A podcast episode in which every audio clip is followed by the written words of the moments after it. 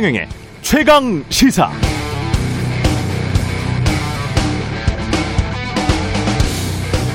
최근 재계에서 이재용 삼성전자 부회장을 사면해서 위기에 처한 반도체 산업을 살리고 반도체를 활용해서 백신도 확보하라고 주장하고 있습니다. 홍당기 부총리도 재계했듯 이재용 사면 건의를 관계기관에 전달했다고 했고 국민의힘 곽상도 의원도 법무부 장관에게 이대로 반도체 전쟁을 치를 수 있다고 생각하느냐면서 사면을 촉구하는 투로 대정부 질의를 이어갔습니다. 납득이 가지 않는데요.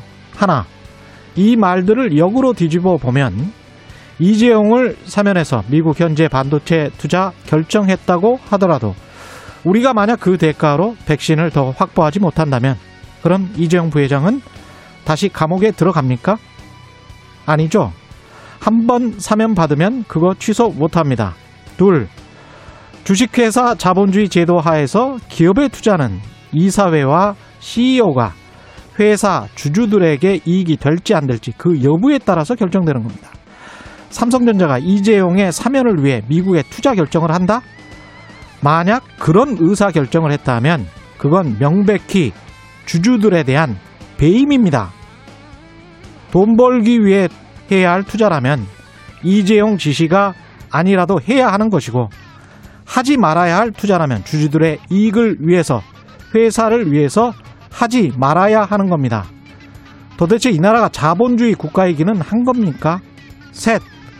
이런 식으로 한 사람을 위해서 이때가 기회다라고 싶으면 마음대로 법을 능멸할 그런 요량이었다면 법 앞에 만인의 평등을 내팽개칠 것이라면 그럼 법치나 공정이라는 말을 달고 산 지난 4년은 뭐가 되죠? 전 이해를 못하겠습니다. 이런 논의가 이렇게 당연하다는 듯 진행될 수 있다는 게 그러면서도 스스로 자본주의, 민주주의, 법치 국가라고 믿고 있다는 것이 믿기지 않는 현실입니다. 마치 이상한 나라의 앨리스가 된 것 같습니다.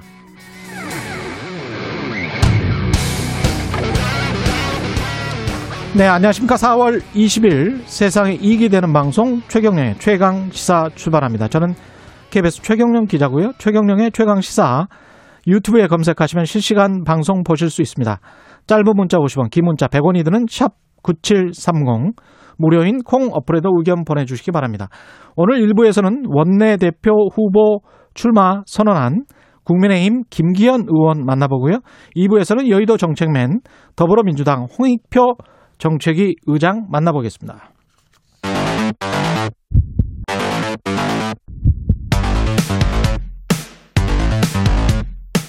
오늘 아침 가장 뜨거운 뉴스 뉴스 unboxing 자 뉴스 unboxing 시작하겠습니다. 민동기 기자 한겨레 신문 하어영 기자 나와 있습니다. 안녕하십니까? 안녕하십니까? 예, 백신과 외교 논의가 활발하게 진행되고 있는 것 같은데 국내에서만 진행돼서 안타깝습니다. 네. 어제 국회 대정부 질문이 있었는데요. 예. 홍남기 이 총리 직무대행이 음, 백신 공급 회사와 추가적인 백신 공급 논의가 지금 거의 마무리 단계에 있다 이런 얘기를 했습니다. 예, 아, 지금 뭐 백신 공급 회사와 계약 관계가 있지만 양해를 구해서 적절한 시기에 백신 수급에 대해 국민들께 투명하게 설명드릴 기회를 갖는 것이 바람직하다 이렇게도 얘기를 했는데요. 예, 아, 백신 수급 문제에 대해서 굉장히 좀 요즘 비판적인 의견들이 많이 제기가 되고 있는데 예. 여기에 대해서 정부를 믿어달라고 했고요. 계약돼 있는 게 착실히 들어온다면 11월 집단 면역 달성에는 문제가 없을 것 같다라고 강조를 했습니다. 착실히 들어온다면 네. 가정. 가정과 전제가 있는 거니까 네. 사람들이 자꾸 불신을 하는 건데 네. 야당이 불신하고 국민들이 지금 믿지 못하는 거는 그거는 저는 당연한 것 같아요. 왜냐하면 현실이 그렇죠. 지금 하루에 뭐 몇천 명도 백신 접종을 못 하고 있는 상황인데 이거 언제 다 할 건가? 11월까지 다 할 수 있나? 이거는 당연히 뭐 의심스러울 수밖에 없는 거 아닙니까? 네, 어제 예. 그 국민의힘 정진석 의원이 한 이야기를 좀 들어보면은요. 예. 말씀하셨던 것처럼 국민들은 정부의 이야기를 믿지 않는다라는 것을 음. 이렇게 질타를 하는 내용으로 이야기하면서요. 예. 희망 고문이라는 얘기를 했어요. 예. 지금 하고 있는 이야기가 희망 고문이라는 이야기를 하면서 백신 접종률만 따지면 100건 받기라는 거거든요. 예. 이 수치로만 되면 6년 4개월을 걸린다고 했는데 음. 어, 심상정 의원도 어, 같은 이야기를 이제 어, 비슷한 이야기를 같은 논조로 예, 한 겁니다. 그러면서 아스트라제네카가 지금 우리나라에서 위탁 생산하고 있는 거지 않습니까? 그래서 예. 그 3천만 명분을 수단과 방법을 가리지 않고 확보해라라는 이야기. 그러니까 적극적인 백신 수급과 접종 정책을 제안을 했는데요. 예. 실제로 이제 홍남기 직무대행 같은 경우에는 6년 걸린다는 이야기를 이건 가짜 뉴스다, 잘못된 뉴스다라고 이제 전제를 하고 예. 어, 이야기를 했습니다. 근데 특히나 이제 홍남기 이 직무대행 같은 경우에는 어, 원래 그 방역과 관련된 전문가는 또 아니지 않습니까? 근데 이야기를 하는 태도를 보면은 아주 단단히 준비한 듯한 이런 이렇게 태도로 단호하게 이야기를 해서 좀 주목을 끌기도 했고요. 뭐 어제 같은 경우에는 그 태도가 예. 어, 뭐, 답변할 기회를 달라고 이렇게 적극적으로 굉장히 이례적입니다, 사실은. 이런 음. 태도가요. 그리고 질문을 중간에 끊기도 하고 그래서 어, 뭐 어떤 국회의원 같은 경우에는 국회의원 주도권이 갖는, 아, 갖- 갖는 것이 대정부 질문이다 이런 이야기까지 나왔습니다. 그래요. 그 정도로 어, 저는 어떤 측면에서는 이 홍 부총리가 아, 직무대행이죠. 직무대행이 이 방역과 관련돼서는 좀 어, 분명하게 이야기를 하자 작심하고 나온 거 아닌가라는 생각도 좀 들었습니다. 근데 그렇게 말하는 자신감은 좋아 보일지 모르나 아니 이렇게 말을 해야 저는 믿을 수 있을 것 같아요. 가령 계약서의 비공개 원칙이어서 밝힐 수는 없으나 몇 월까지 분명히 들어오는 것으로 뭐 확정됐다. 네. 그렇죠. 뭐 어떤 제약회사와 그래서 어떤 제약회사, 어떤 제약회사, 어떤 제약회사를 뭐 A사, B사, C사로 밝혀도 상관없고 그렇게 좀 구체적으로 이야기를 해야 사람들이 믿는 거죠. 네. 아까 말씀하신 대로 가정법에 근거해서 그리고 제가 여러 번 이제 방역 당국과 이 최근에 최강 시사 통해서 인터뷰를 해왔지만 가장 답답했던 부분이 그냥 말을 하는 거거든요. 음. 이제까지 11월로 우리가 집단 면역 가기로 했으니까 그 계획대로 할수 네. 있다라는 거잖아요. 네. 그럼 보여줘야지. 뭔가 구체적인 걸. 그렇죠. 예. 근데 계속 같은 말을 되풀이하니까 그런 측면에서 좀 안타깝다는 것이고 결국은 뭔가 돌파구를 찾아야 될 것 같은데요. 그 돌파구가 뭘까요? 어, 문재인 대통령이요. 예. 어제 청와대에서 수석 보좌관 회의를 개최를 했거든요. 근데 여기서 일단 한미 정상회담 얘기를 하면서 경제 협력과 코로나19 대응, 백신 협력과 같은 이 사안을 어, 긴밀한 공조를 통해서 심혈을 기울이겠다 이렇게 얘기를 했습니다. 예. 이게 약간 뉘앙스가 좀 달라진 게 원래 청와대가 지난 16일에 한미 정상회담 계획을 브리핑을 했었거든요. 예. 그때 기자들이 물었어요. 백신 수급 문제가 의제에 포함되느냐 예. 이렇게 물었을 때 청와대 쪽 답변은 구체적인 의제가 확정되지 않았다 이렇게 얘기를 했는데 예. 조금 뉘앙스가 바뀐 겁니다. 아무래도 아? 예. 스가 총리가 이 바이든하고 정상회담 했을 때 백신을 추가 확보했다고 직접 밝히지 않았습니까? 음. 이런 점 등이 좀 영향을 미친 것 아닌가 이런 해석이 좀 나오고 있습니다. 결국에는 외교로 좀 풀어야 되는 문제가 아닌가 이런 지금 지적이 나오고 있습니다. 이게 국민 대다수는 아마 그렇게 생각할 것 같고 심상정 의원 정의당 같은 생각은 미국이 그렇죠. 뭔가 지적재산권이나 이런 거를 전 세계를 위해서 잠정 유예하도록 뭐 촉구를 해라 대통령이 가서 네. 이런 의견이잖아요. 근데 이거는 그 문재인 대통령이 촉구하기 전에요. 예. 해외에서 이미 그런 목소리가 나오고 있습니다. 도덕적이고 윤리적인 사실은 촉구인 것이죠. 촉구입니다. 그러니까 지금 코로나19 백신 특허권을 일시 유예해야 한다. 이런 목소리가 나오고 있는데요. 예. 미국의 진보 성향 그 상원의원 10명이 바이든 대통령에게 서한을 보냈습니다. 그러니까 코로나19 백신 특허권 일시 유예를 촉구를 했습니다. 그러니까 네. 지금 코로나를 빨리 끝내고 어, 미국과 이 미국인과 전 세계 사람들의 생명을 구하려면 이 트럼프 전 대통령이 특허권을 보호하기로 결정을 했거든요. 예. 이 결정을 뒤집어야 한다라고 촉구를 했고요. 그리고 뭐 지금 세계 지도자와 노벨상 수상자들이 있지 않습니까? 음. 이 사람들도 역시 바이든 대통령에게 편지를 보내가지고요. 지금 코로나19 대유행 끝내려면 특허권의 잠정 중단은 불가피하다 이렇게 촉구를 한 그런 상황입니다. 도덕적으로 윤리적으로 네. 규범적으로 틀린 말은 없습니다. 그러나 현실적으로 이게 국제 정치 경제에서 적용이 되어 왔느냐?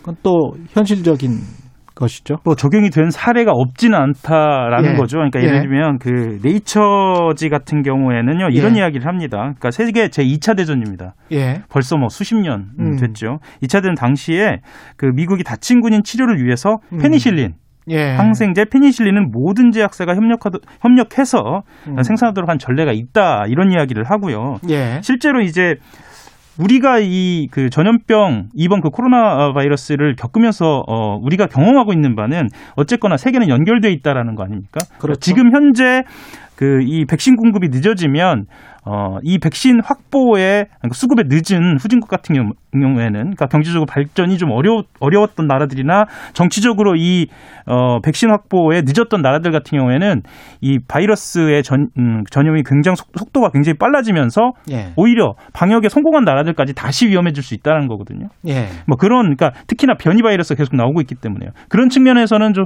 당위성이 오히려 더 설득력을 얻어갈 수 있지 않느냐라는 이야기도 나오고 있습니다. 그렇습니다. 예. 하지만 미국이 움직일까는 여전히 회의적입니다. 예. 마치 그 환경보호 이야기 하는 것 같아요. 플라스틱을 자국에서는 엄청나게 쓰면서 하지만 환경은 보호하자. 네. 탄소 배출권은 제한하자. 뭐 이런 이야기를 하고 있는 것 같습니다. 예. 암호화폐가 가격이 급등하면서 특별 단속을 하기로 정부가 한 것 같군요. 예. 정부가 이제 그런 방침을 정했는데요. 예. 근데 아무래도 암호화폐 같은 경우에는 투명성이 좀 낮은 데다가 자금 세탁과 같은 불법 행위에 활용될 가능성이 좀 있지 않겠습니까? 그래서 만약에 이걸 가만히 놔두면은 가격이 급락을 해서 개인 투자자들이 큰 손실을 입을 수 있다. 아마 이런 점을 좀 고려를 한 것으로 보이는데요. 예. 어느 정도로 과열인가가 오늘 언론에 많이 소개가 됐는데 암호 어, 가상화폐 그러니까 암호화폐 비트코인 가격이 4개월 전보다 4배까지 급등을 했고요. 예.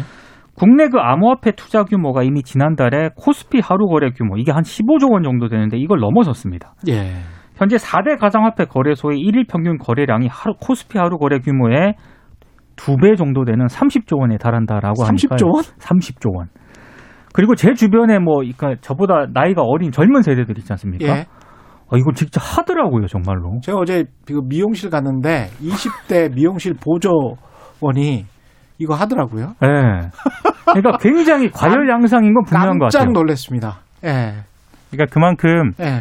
지금 현재 지금의 급여를 받아, 서 20대, 예. 30대 같은 경우에는 어, 부동산을 구매하거나 아니면 본인이 그 정상적인 그러니까 본인이 바라는 삶을 누릴 수 없다라는 생각 때문에 음. 어, 그래서 이제 이 비트코인을 선택한다라는 이야기는 있는데요. 예. 근데 제 주변엔 또 그렇게는 없던데요. 그러 없어요? 네, 예, 예. 미용실 안 가시는구나. 꽤 많아요. 예. 2030 세대들 꽤 많습니다. 제가 예. 좀 그늘과 관련해서 조금 설명을 드리면은요. 예. 아마 이걸 경험하신 분들도 있을 겁니다. 그러니까 예. 다- 당신의 계정이 해킹됐다.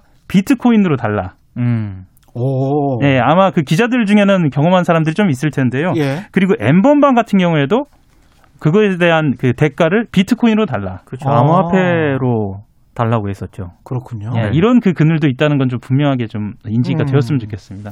이게 결국은 중앙은행이 결정할 몫인데 미국의 연준이 어떤 생각을 가지고 있는지는 아마 미국의 달러를 포기하겠습니까? 아니 근데 미국에서도요. 그 기축통화를 이게 예. 좀 문제가 돼가지고 주말에 예, 미 재무부가 금융기관들을 상대로 암호화폐를 이용한 돈 세탁을 조사할 계획이다. 당연하죠. 이게 트위터를 통해서 확인되지 않은 루머가 퍼졌거든요. 예, 예. 이것 때문에 하루 만에 천만 원 가까이 이 암호화폐가 또 폭락을 했다고 합니다. 그러니까 그게 루머든 아니면은 이- 이 언론 플레이를 하는 것이든 어떤 것이든 간에 기축통화를 가지고 있는 나라가 어떤 다른 화폐가 가상화폐가 그것도 인터넷 상거래가 이렇게 활발한 이런 지금 세계에서 네. 그거를 쉽사리 허용해서 정식 화폐가 될까에 관한 그 논쟁은 수년 동안 지금 이어지고 있거든요. 네. 조심하셔야 됩니다. 예. 근데 주변에 이 암호화폐 때문에 돈을 많이 벌었다는 선이 사람들이 너무 많아가지고요. 그럴 여기에 때가 혹하는 사람들이 있습니다. 정말 조심하셔야 됩니다. 예. 제가 제가 드릴 말씀은 정말 조심하세요. 예. 가능하면 하지 마십시오. 예. 가능하면 하지, 하지 않으시는 게 저는 나을 것 같아요. 예. 오랫동안 예, 경제쇼를 진행해 본 입장에서는 정말 하지 않아 주셨으면 좋겠습니다. 걱정이 되네요. 인제뉴어티라고 이게 일종의 이제 화성에서 무인기가 날, 나는 거죠. 헬리콥터 같은 게. 그렇죠. 예. 이게 어떤 의미인가요? 그러니까 그 실제로 예. 외계 천체에 나가서 우리가 그, 그 천체를 그러니까 화성을 관측할 수 있는 방법은 지금까지 두 가지였습니다. 그러니까 인공위성처럼 멀리서 사진을 찍는 방법 하나고요. 궤도를 돌면서요. 예. 또 하나는 그 지면에 내려서 그 탐사선으로 아. 바퀴를 굴려서 가는 방법이었습니다. 그러니까 아예 멀리서 찍거나 아니면 바닥에 완전히 붙어서 찍기 때문에 예. 적당한 거리감으로 지형이라든가 그 지물을 정확하게 파악하기가 좀 어려웠다라는 겁니다. 우리 그 지상에서 하는 드론 촬영 같은 게 불가능했었군요. 예, 맞습니다. 예, 그렇죠. 그래서 소형 예. 무인 헬기라고 어, 명칭을 하고요. 인저니티 같은 경우에는 음. 굉장히 크지는 않습니다. 중형, 그러니까 중량이 1.8kg이니까요. 딱 그 말씀하셨던 드론의 크기라고도 볼 수 있겠습니다. 예. 근데 다만 이제 지구의 대기 밀도의 1%밖에 안 되기 때문에 헬기가 도는 것보다 훨씬 더 빨리 돌아야 합니다. 아. 그래서 화성을 막 이렇게 탐사를 하면서 네. 혹시나 무슨 특별한 생명체를 발견한다든가 예. 그러면 엄청난 또 뉴스가 되겠군요. 채공 시간이 한 30초밖에 안 되긴 하지만 아, 제공 시간 30초밖에 안 돼요. 굉장히 좀 의미 있는 그런 진전이라고 과학자들이 얘기를 하고 있더라고요. 어, 차츰 차츰 뭐 제공 시간은 좀 그렇죠. 길어질 것이고. 네. 아, 기대를 해봐도 되겠습니다. 네, 한 대에 950억 원 한다면 한대 950억 원. 네. 예. 예. 미국 사람들은 저런 그 저것 때문에 살아나가는 것 같아요. 그런 것 같습니다. 우주 개발, 그 다음에 네. 신약도 사실은 거의 다 미국 제약사들이잖아요. 네. 부럽습니다. 예. 뉴스 unboxing 민동기 기자 한겨레 하어영 기자였습니다. 고맙습니다. 고맙습니다. KBS 1라디오 최경영의 최강 시사 듣고 계신 지금 시각 7시 36분입니다. 오늘 하루 이슈의 중심. 당신의 아침을 책임지는 직격 인터뷰. 여러분은 지금 KBS 일라디오 최경영의 최강 시사와 함께하고 계십니다. 네, 국민의힘 원내 대표 경선이 본격화됐습니다. 어제 김기현 의원이 기자회견을 갖고 싸울 땐 단호하게, 우회할 땐 슬기롭고 지혜롭게 돌아갈 줄 아는 지략형 야전 사령관으로 원내 투쟁을 이끌겠다 이러면서 원내대표 출마 선언을 했습니다. 김기현 의원 연결돼 있습니다. 안녕하십니까? 네, 반갑습니다. 김기현입니다. 예, 의원님 반갑습니다. 당 지도부 경선에 나서게 된 계기가 있을까요? 예, 그 문재인 정권 4년 동안 대한민국의 법치주의도 파괴되고 헌정도 유린되고 어, 상식이 완전히 실종되어 버린 어, 불공정이 만연된 나라가 되었습니다. 그래서 예. 다시 한번 법치주의와 그리고 대한민국의 민주주의 질서가 회복되는 그런 상식적인 나라, 정상 국가를 만들기 위해서 제가 해야 될 역할이 있겠다 그런 생각을 하고요. 예. 특히 내년에 어, 대통령 선거가 있는데 어, 저는 그 그동안 그 국회의원으로 활동하면서 두 번에 걸친 대통령 선거를 어, 국회의원 자리에 있으면서 치렀습니다. 예. 한 번은 그 노무현 대통령에서 이명박 대통령으로 바뀔 때고 그 후에 다시 박근혜 대통령이 당선될 때인데 두 번 특히 그 중에서 두 번째 선거 이 박근혜 대통령이 당선될 때는 제가 우리 당의 그 원내 수석 부대표를 맡아 있으면서 대통령 선거를 국회 내에서 실무적으로 어, 총괄 지휘했던 경험이 있기 때문에 그 경험을 살려서 내년 대선에서 꼭 이길 수 있도록 우리 당을 어, 이끌어가겠다. 그런 그 각오를 가지고 음. 이번 지도부 경선에 나섰습니다. 예, 출마 선언문에 현 정권의 집요한 핍박과 불법적인 공격에도 저는 조금도 굴하지 않고 혈혈 단신으로 맞서 싸워 마침내 이기고 도리어 이 정권의 핵심 인물들을 법정에 세운 강당과 배심이 있다. 이렇게 말씀하시면서 대여 투쟁에 관한 어떤 상징성을 어, 강조를 하신 거죠?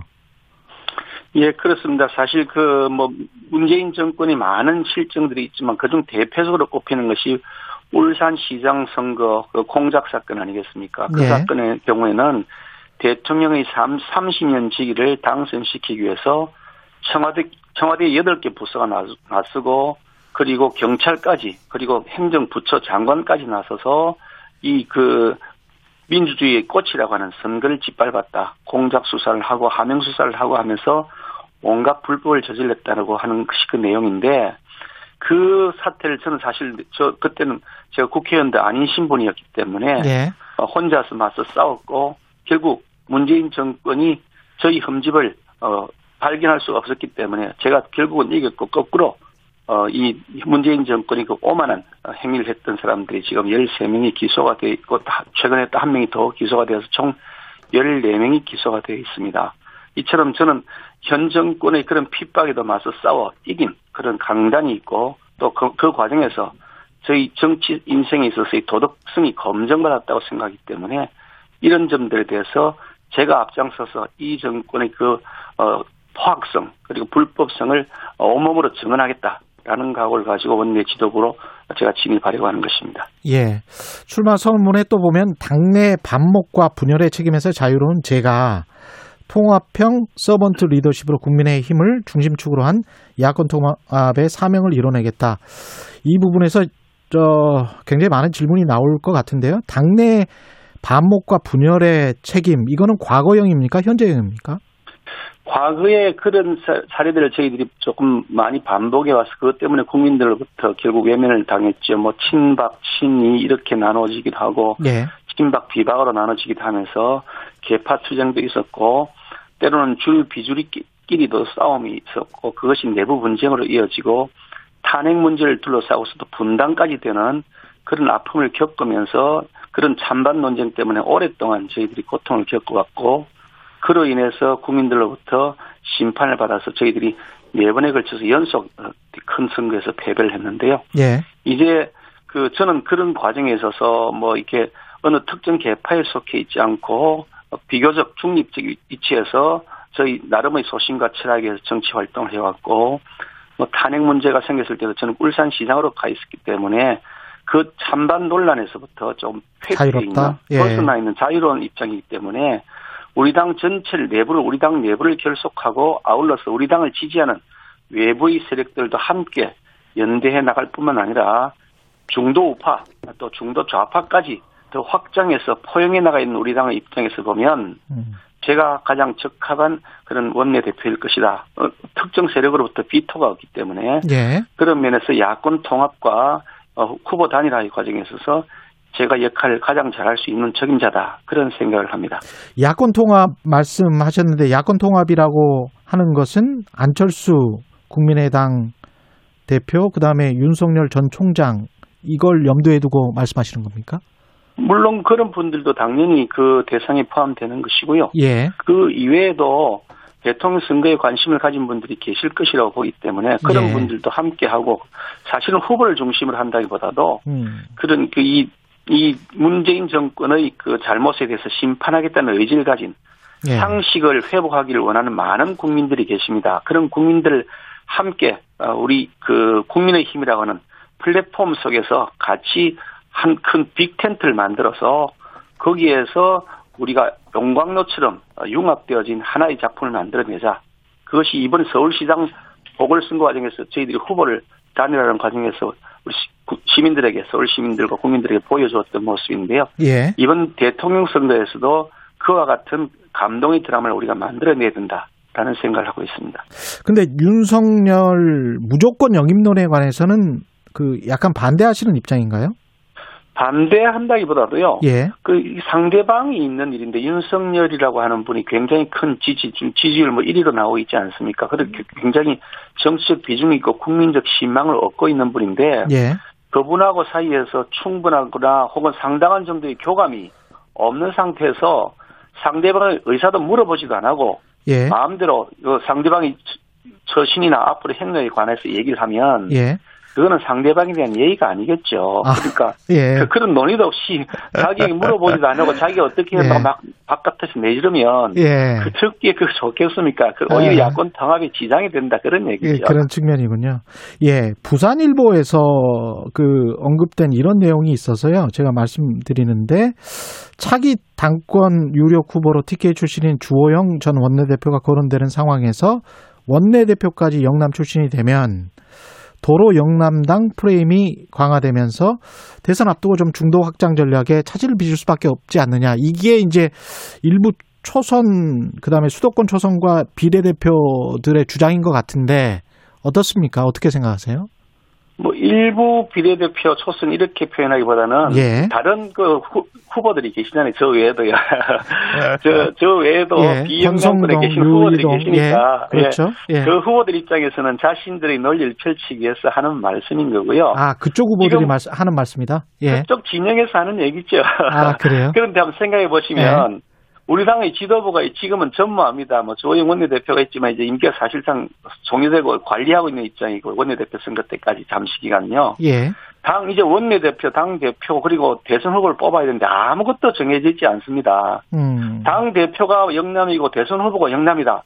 라고 하는 전제 하에서 논의하는 거 아니고 아무것도 없는 상태에서 첫 출발부터 영남을 배제하자 그러면 그러면 앞으로는 당 대표가 원내 저기 대선 후보는 영남에서 선정할 겁니까? 아.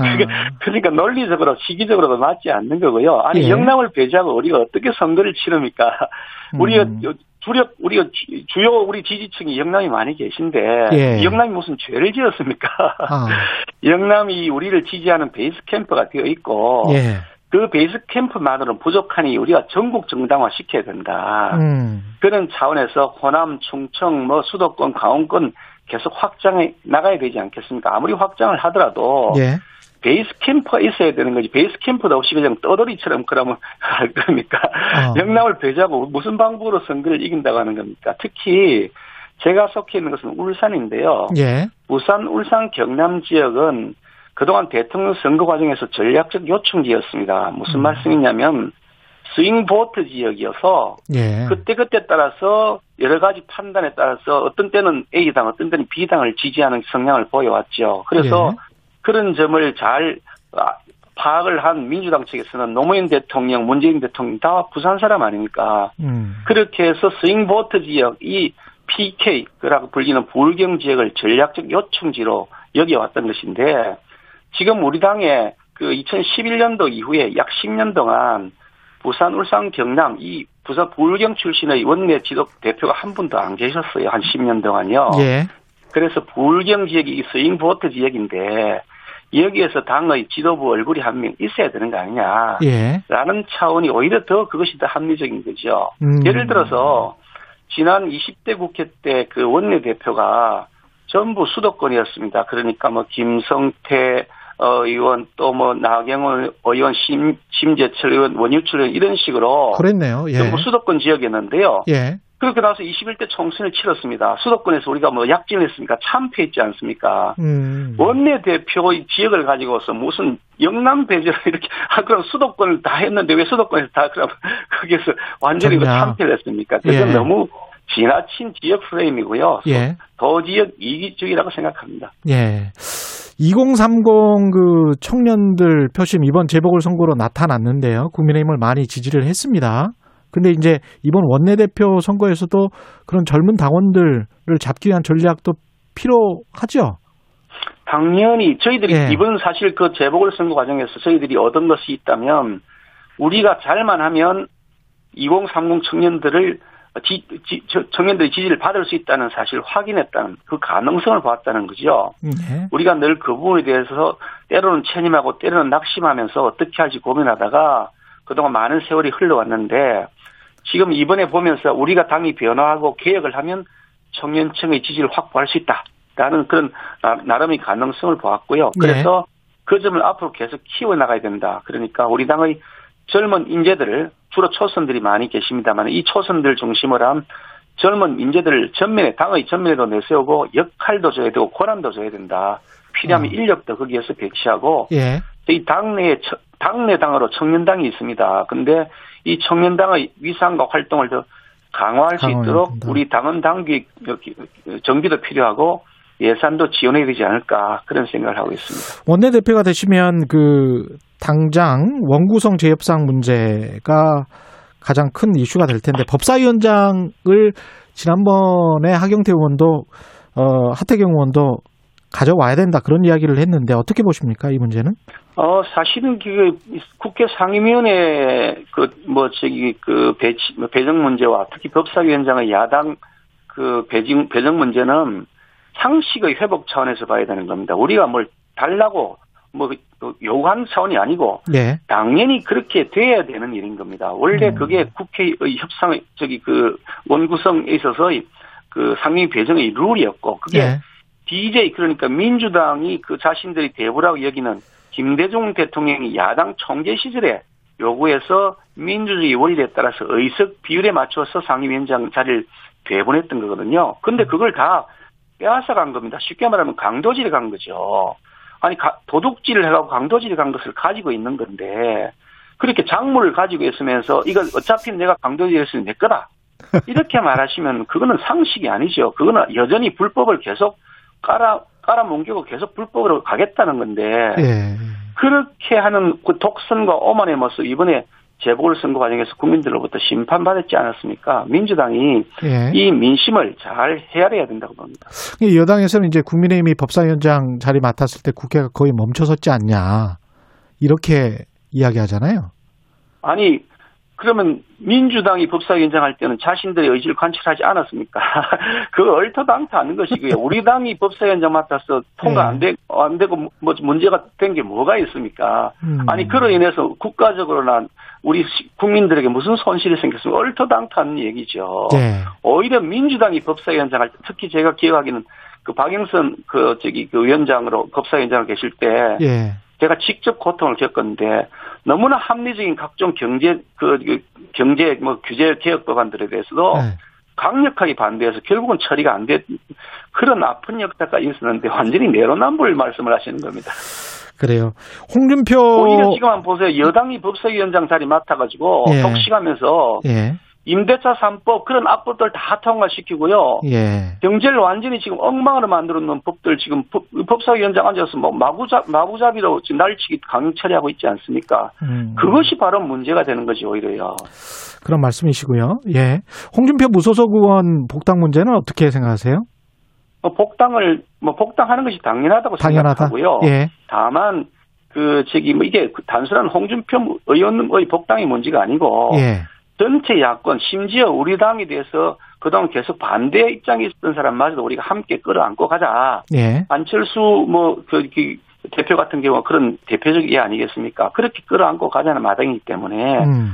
단순하게 뭐 홍준표 의원의 복당 문제만 가지고 논란을 벌이는 것이 조금 어색해 보이고요. 예. 이런 복당 문제는 최대한 우리가 시너지 효과를 낼 수 있는 때를 잘 선택해서 빨리 하나로 되어야 된다 그렇게 생각합니다. 그 보수 진영에서 다시 거론되고 있는 박근혜 이명박 전 대통령에 대한 사면 이거는 어떻게 생각하십니까? 그 박근혜 이명박 전 대통령에 대한 사면의 문제는 어떤 개인의 개인의 문제나 정당의 문제가 아니고요. 예. 그것은 국격에 관한 문제죠. 대한민국 전직 대통령이 대통령 직무 마치면 감옥에 가고 심지어 스스로 그 극단의 선택을 하게 하고 이게 나라의 국격이 뭐가 되겠습니까? 다른 나라에서 볼 때 대한민국을 뭘로 보겠습니까?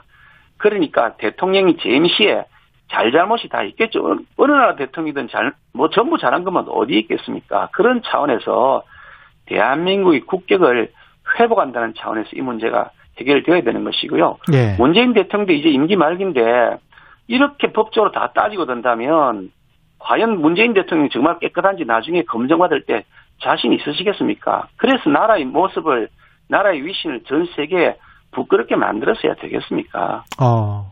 지금 마지막에 하신 말씀은 문재인 대통령에 대한 경고로 제가 들리는데요. 뭐 경고라기보다도 예.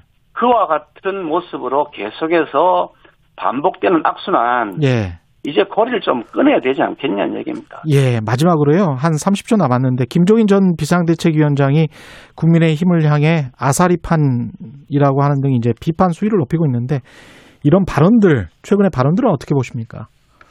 우리 그 국민의 힘이 예. 좀더 그 중심축을 잘 세워서 예. 다강하고 그, 그 힘을 바탕으로 야권의 통합을 이끌어가는 중, 중심 해야 된다라고 하는 애정이 담긴 것이지 무슨 애정이다. 그에 예. 대해서 뭐 다른 의견이 있는 것이 아니라고 저는 이해하고 있습니다. 예, 오늘 말씀 감사하고요. 국민의힘 김기현 의원이었습니다. 고맙습니다.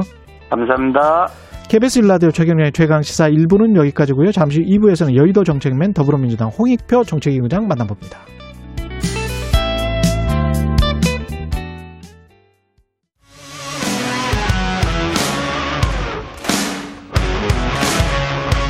오늘 하루 이슈의 중심 최경영의 최강 시사.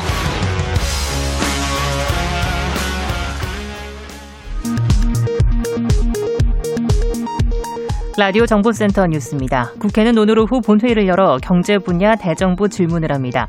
대정부 질문 이틀째인 이날 여야는 부동산 정책, 코로나19 피해 지원 사업 등을 두고 공방을 벌일 것으로 예상됩니다. 사법행정권을 남용해 재판에 개입한 혐의로 기소돼 1심에서 무죄를 선고받고 탄핵 소추된 임성근 전 부장판사의 항소심 재판이 오늘 재개됩니다. 정치권에서 촉발한 여성 징병제 논의가 사회적인 화두로 다시 떠오르는 가운데 여성계는 대체로 여성 징병제 논의 자체에 대해서는 필요하다는 입장을 보였습니다. 정은경 중앙방역대책본부장은 어제 브리핑에서 코로나19 영국 변이 바이러스의 지역 내 전파가 확산하고 있고 특히 경남 지역과 경기도 일부 지역에서 보고되고 있다며 이런 변이 바이러스에 대한 차단이 굉장히 중요한 과제라고 강조했습니다. 유럽의약품청이 현지 시간 오늘 미국 존슨앤드 존슨의 제약 부문 계열사 얀센의 신종 코로나 바이러스 감염증 백신과 관련한 안전성 위원회의 평가 결과를 발표합니다. 지금까지 라디오 정보센터 뉴스 아나운서 장수연이었습니다.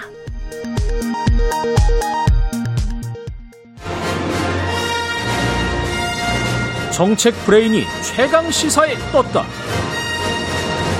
여의도 정책맨. 네, 매주 화요일 여당 최고의 정책 브레인 더불어민주당 홍익표 정책위 의장 모시고 전국의 뜨거운 현안과 정책에 대한 여당의 고민 들어보는 시간입니다. 여의도 정책맨 오늘도 더불어민주당 홍익표 정책위 의장 나오셨습니다. 안녕하십니까? 네, 안녕하세요. 예, 최경영의 최강 시사 유튜브에 검색하시면 실시간 방송 보실 수 있습니다. 스마트폰 콩으로 보내시면 무료고요. 문자 참여는 짧은 문자 50원, 긴 문자 100원이 드는 샵 9730 무료인 콩 어플에도 의견 보내주시기 바랍니다. 청와대 참모진 개편 성격 두고 계속 이야기를 해오고 있는데 여당에서는 어떻게 보고 계십니까? 어, 뭐 아마 이철희 정무수석이 예. 주로 대상이 될 텐데요. 예. 어, 어쨌든 그 선거의 그 어떤 그 패하거나 음. 선거 결과가 좋지 않을 경우에는 통상적으로 정무수석이 어, 책임을 졌기 때문에 이- 예. 이미 그 최재성 정부수석 같은 경우는 오래전부터 겨- 선거 결과가 좋지 않으면 자기가 책임질 거라는 의사를 여러 차례 비쳤고요. 예. 그렇기 때문에 아마 어 조금 더 소통할 수 있고 그 정부적 감각도 이- 갖추고 있는 어, 국회의원도 해봤던 음. 어, 이철희 의원을 아마 대통령께서 선택하신 것 아닌가 생각을 합니다. 정부석으로요. 예. 이 김부겸 전 행안부 장관이 총리가 됐는데 이분은 이제 대구 출신으로 네. 유명하시잖아요. 이렇게 되면 어떻게 보면 이제 영남 화평 인사 플러스 중도 우클릭 뭐 이렇게 생각을 해도 되나요? 글쎄 뭐 중도 클릭까지는 좀 뭐 모르겠는데 예. 어, 김부겸 전 장관, 그니까 이제 지금 그 국무총리 후임자죠. 그 예. 내정자인데 후보자 같은 경우에는 어, 영남 출신으로서 그 지역 그 어떤 지역 감정, 어, 그다음 지역주의 타파나 또는 음. 균형 발전 이런 거에 굉장히 어, 노력을 많이 해왔고요. 정치 예. 분야에서는 어, 통합형 지도자였습니다. 그런 예. 측면에서 어, 임기 말에 이제 한 1년여 남긴 그 정, 그 정부 입장에서는 음. 어, 통합형 총리, 그 다음에 지역 화합형 총리 이런 측면의 성격이 강하지 않을까 생각하고요. 네. 또 워낙 행, 행안부 장관도 했기 때문에 정권 초기에 예. 어, 여러 가지 국정 운영에 대한 어, 그 이, 이 정부와 어, 그 어떤 생각이나 철학을 공유하는데도 어, 이미 예, 경험이 있기 때문에 훨씬 더 편하지 않을까 이런 생각도 있습니다.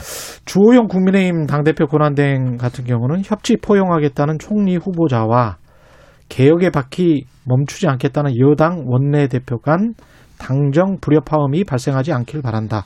이렇게 하면서 이 김부겸 총리 내정자에 관해서는 뭐 환영하는 것 같고요. 근데 이제 어, 여당 원내대표 새로 선출된 윤호중 의원에 관해서는 견제하는 것 같고 그렇습니다. 글쎄요, 저는 그 이 로직, 그 논리 자체가 좀 이해가 안 돼요. 예. 협치와 개혁이 대치되는 걸로 얘기하는 게요. 아, 같이 예. 갈수 있다. 같이 갈 수 있고 또 뭐 그 협치와 개혁은 성격이 다른 거죠. 예. 어, 개혁이라는 것은 어떤 그 목, 목표? 어, 음. 정치를 하는 이유, 목표가 된다면 협치는 그러한 목표를 달성하기 위한 수단이 수단. 되겠죠. 아, 어, 예를 들면 개혁을 개혁을 위해서 협치가 필요할 수 있지만 협치를 위해서 개혁을 포기한다? 이건 또 말이 안 되는 거 아니겠습니까? 그렇죠. 네. 네. 그래서 그 협치 개혁 이거를 그 등 이렇게 상치되는 개념으로 놔두는 게 저는 주호영 원내대표의 그런 그 논리를 음. 어, 이해할 수 없습니다. 그러면 주호영 대표의 그 협치라는 얘기는 개혁하지 말자는 얘기인지. 아. 네. 그래서 그 그거 그거 자체는 그 뭐뭐 어. 두 사람의 갈등이냐 이런 걸 논하기 전에 음. 주호영 대표의 논리 자체가 전혀 사리에 맞지 사, 이치에 맞지 않다 이렇게 봅니다. 예. 특히 또 야당 쪽에서 어 이렇게 논란을 어 불러일으키는 인사는 김호란 방역기획관인 것 같은데요. 네. 그 임명에 관해서는 어떻게 보십니까? 글쎄요, 김호란 그 저 이번에 그 저 방역관 같은 경우는 임명됐는데 아마 그 동안에 이제 그분의 전문가로서의 견해죠. 그러니까 그분의 전문가의 견해로서 뭐 그것이 정치권에서 어떻게 수용됐느냐는 그건 별개의 문제고 음. 어 모든 그 전문가의 의견이 다 맞을 수도 없고 또 어느 경우엔 또 일부 틀릴 수도 있겠죠. 예.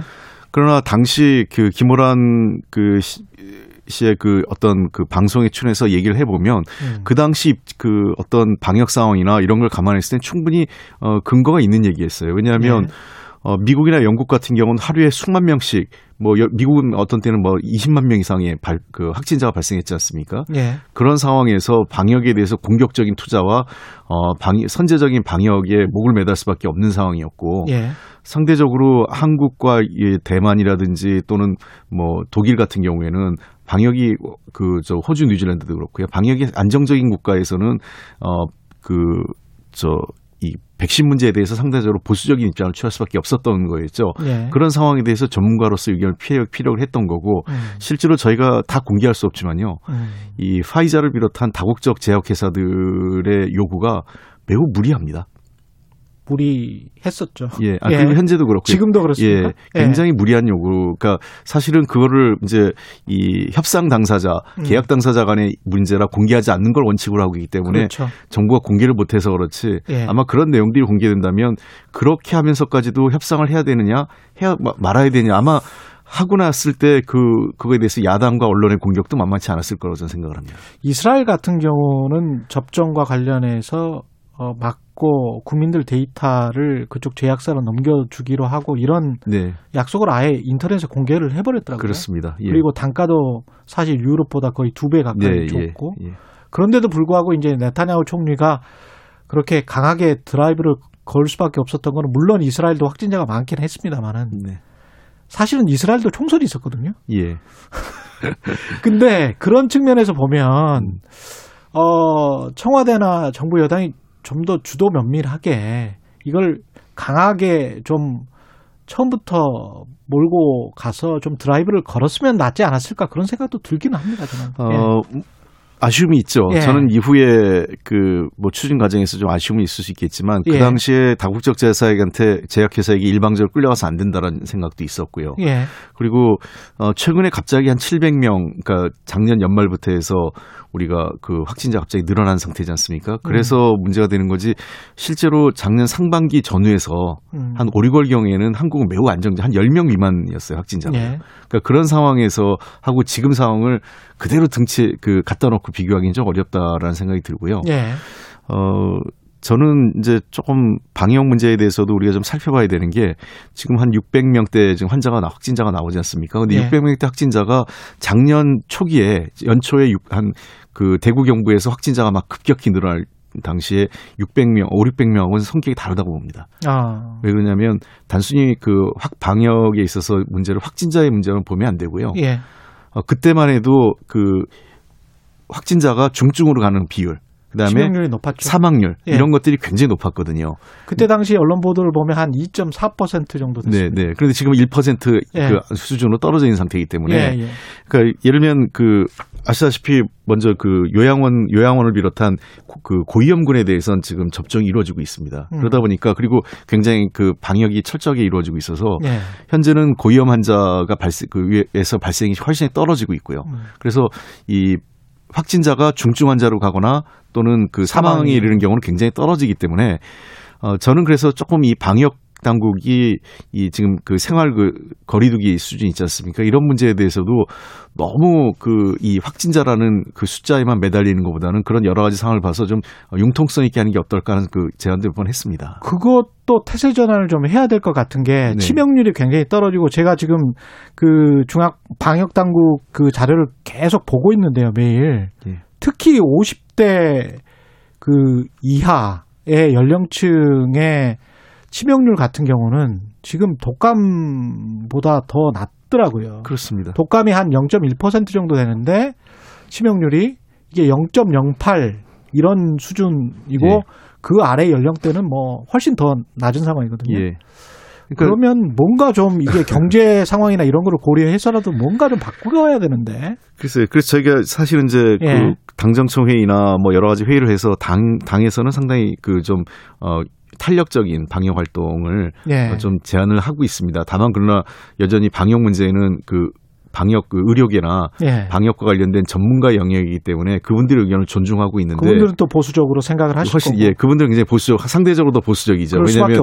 그분들은 그 의학적 방역적 관점이 우선이고 그렇죠. 저희 정치권의 입장에서는 다른 민생 경제 이런 관점을 그 종합적으로 보다 보니까 예. 그 결은 좀 다, 결이 좀 다릅니다만 예. 조금 더 저는 그런 그그이 확진자나 이런 음. 이 현재 그 이 코로나 상황에 대한 어, 면밀한 그 분석을 통해서 좀더 융통성 있고 탄력적인 접근이 필요한 때가 아닌가 생각합니다. 원내대표가 윤호중 의원이 되셨기 때문에 네. 당 대표 같은 경우는 뭔가 좀 뭐랄까요 윤호중 의원과는 좀 색깔이 다른 이른바 언론에서 이야기하는 비문 계열 이쪽 분이 되, 돼야 뭔가 이제 그 구색 쇄신의 이미지 이게 맞는 게 아닌가 이런 지적들이 많이 나오고 있거든요. 어떻게 생각하세요? 글쎄요. 그 저는 뭐그 지금 자꾸 당내에서 비문, 친문 이런 얘기를 하는 것 자체가 예. 당 안팎에서요. 예. 도리어 당 내에서는 별로 그런 걸 의식을 하지 않습니다. 제가 네. 보기에는 어 그 홍영표 대표 후보, 그다음에 우원식 후보, 송영길 후보 이 세 분 중에 음. 도대체 누가 비문이고 누가 반문인지 그저그 모르겠어요. 친문인지도. 예. 그러니까 뭐 홍영표 대표나 저 우원식 대표 같은 경우는 이미 20대 국회 때 원내대표라면서 성공적으로 그 정부 여당 간의 호흡을 잘 맞췄던 분이고 예. 송영길 후보 같은 경우도 그 정권 초기에 그 저 동부가 위원장 들어가셨지 않습니까? 예. 그저 여러 가지 그 청와대하고도 호흡을 맞췄고 오랫동안 음. 이저 문재인 대통령하고도 정치를 함께 했던 사람이기 때문에 예. 저는 그 그런 분 걸로 나, 나눌 필요 없고 다만 각각의 좀 특장점들이 있는 사람들이다 이렇게 보면 될 것 같습니다. 특장점이 있다. 예, 왜냐하면 뭐 말씀하신 대로 이 우원식 후보 같은 경우는 훨씬 민생 쪽에 예. 올지로 위원장을 하셨기 때문에요. 예. 어, 강점이 있는 거고 우- 그다음에 홍영표 후보 같은 경우에는 본인이 훨씬 더 그 당의 단결과 그 개혁 쪽에 초점이 맞춰 있고요. 그다음에 우- 그 송영길 후보 같은 경우는 아무래도 그 젊은 상대적으로 젊고 예. 그래서 절 그 젊은 지도자 그다음에 어, 통합형 지도자를 지금 내세우고 계신 거거든요. 음. 그런 측면에서 저는 어느 선택이든 우리 당으로서는 어, 나쁘지 않다 이렇게 보고 있습니다. 근데 송영길 의원 같은 경우에 이제 LTI, DTI를 90%를 확 풀자. 네. 무주택자 청년 세대들에게 이 이야기 같은 경우는 좀 무리한 거 아니냐 이런 비판도 있거든요. 왜냐하면 부동산 가격 음, 급등을 다시 시킬 수 있다. 네. 어떻게 생각하세요? 지금 부동산 가격이 좀 들썩들썩하죠. 예, 예. 그 소위 그 오세훈발 재건축 그 저이 예. 폭풍이란 말까지 나오는데 음. 그래서 도리어 오세훈 시장이 규제 완화가 아니라 규제를 더 강화하고 있는 예. 이제 역선택을 하고 계신데 예. 어 저는 이제 그 문제는 정치권에서의 공감대는 있습니다. 그러니까 음. 정부도 그렇고 어느 정도는 무, 장기 무주택자와 청년 세대, 그러니까 최초 구입자죠. 신혼부부 세대 등을 대- 대상으로 해서는 어그 LTV와 DTI를 조금 더 다소 유연하게 예. 어, 해주자는 그거에선 공감대가 있는데 다만 그 수준 어디까지 하느냐는 좀 금융 당국의 판단에 좀 맡기는 게 좋을 것 같습니다. 금융 당국도 완화의 그 공감대는 있지만 음. 90% 가야 그 가 적당할지 그건 음. DSR 그러니까 예. 그 부채 상환 능력을 좀 평가해 가면서 그렇죠. 해야 되기 때문에 예. 한 70%가 좋을지 90%가 좋을지 90%도 간, 가- 감당이 가능한지 등등을 저는 금융 당국이 판단해서 어, 지금보다는 좀 상향하는 쪽으로 간다 이렇게 보면 될 것 같습니다. 그래서 예. 너무 무리하게 음. 그 DSR을 그러니까 부채 상환 능력을 고려하지 않은 채 네. 너무 빚내서 집 사라 하는 메시지를 정치권에서 주는 것도 예. 바람직하진 않기 때문에 예. 어느 수준이 적정한지에 대한 좀 더 주도 면밀한 시장에 대한 점검이 필요하지 않을까 생각합니다. DSR이라는 걸 주택 대출뿐만이 아니고 전체 대출과 예, 가, 본인의 소득 그렇죠. 가계 그러니까 일종의 가계 대출 상환 능력으로 보시면 그렇죠. 됩니다. 네. 예, 그걸 비교를 하는 지표입니다.